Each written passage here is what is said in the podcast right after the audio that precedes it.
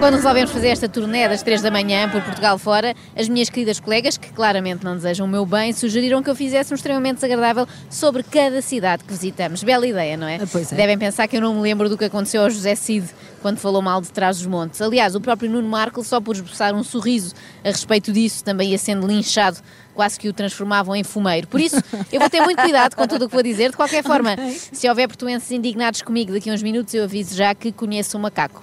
Se bem que isso hoje atualmente é pouco útil, não é? Porque o líder dos Super Dragões, quando se enerva, tem mais tendência para se despir do que para ser ameaçador. E eu A tua percebo. sorte é que deve estar a dormir a esta hora. É verdade, é verdade. É uma pessoa que tem que descansar. E eu percebo porque enquanto via a final do Jamor, também tirei peças de roupa, nomeadamente a camisola a dizer Fernando Andrade, que não sei porque tinha comprado. Entusiasmei-me e achei que Andrade realmente- era um nome com tudo para se ingrar no Só Porto, não é? tu compraste a Não, camisola de Andrade era um nome Andrade. excelente, mas não correu bem. Bom, ser desagradável com esta cidade é difícil, porque tem imensa coisa que eu invejo, além do óbvio Estádio do Dragão, que obviamente dava mais jeito que fosse mais para baixo, sei lá, podia ser nem ser 19, não é? Os outros são na segunda circular. Eh, mas, eh, mais do que isso, assim de repente, a única coisa que me ocorre criticar no Porto, e peço desde já desculpa, é a francesinha. Eu sei, é uma heresia, mas eu acho que é demais. Mortadela, fiambre, bife, salsichas, linguiça, queijo, pão de forma, para mim é a lista de compras de um mês, não pode ser só uma refeição. e depois há a questão do molho, que é secreto, não é? Eu tenho dificuldade em comer coisas que não sei o que são. Não é? Acho sempre que pode fazer mal. Por isso é que me enervam aqueles menus de degustação, naqueles restaurantes requintados que dizem escolha do chefe. Eu sei lá, não sei se gosto daquilo que o chefe vai escolher, não é? Não confio, não confio. Olha, o problema não és tu, Francesinha, sou eu. Eu não aguento. Só comi Francesinha uma vez, em 2006, foi antes de um, Porto CSKA. E porquê é que eu me lembro disto? Será Porquê? que é porque Porquê? o jogo foi emocionante? Ah. Não. É porque Não? ainda hoje estou a Ah, fazer pensava que era digestão. por causa disso. Não, não, Ah, estamos em 2019 e eu sinto que ainda há aqui francesinha a, a trabalhar. Estou a tentar digerir aquele sabor de brandy ou whisky que às vezes ainda me vem à boca. É aquela coisa que o molho leva, nunca revelam o que é. Ah, sim, essa é outra. A francesinha é tão completa que é comida e bebida ao mesmo tempo, não é? Tu comes e bebes álcool ao mesmo tempo. E depois, sempre que alguém vem ao Porto, a pergunta é a mesma. Vais comer francesinha como se não houvesse mais nada para comer. E, e há tripas, na verdade, Sim, também. sim, sim. Também não gosto, na verdade, desculpem. Mas Também para não. comer vísceras não contem comigo. Eu já tenho dificuldade em olhar para a mão de vaca ou pezinho de porco, quanto mais para o intestino delgado dos bichos, não é? Faz-me confusão essa ideia, pensar no que é que já passou por ali, não é? Bom, dizia um grande portuense, Carlos T, que não se ama alguém que não ouve a mesma canção, não é? Certo, espero que numa música do Rui Veloso, não é? Amar alguém, sim, que coma outra coisa, não é? Porque senão não me posso dar com, com os portuenses. Eu não tenho estômago para o Porto. De resto, adoro tudo. Olha, da última vez que cá estive, fui ao Museu de Arte Contemporânea em Serralves, não sei se já foram, eh, e eu aí percebi que para os portuenses admirar homens nus é muito mais bem visto do que em Lisboa. Basta ir a uma exposição, não é preciso consultar sites duvidosos na internet.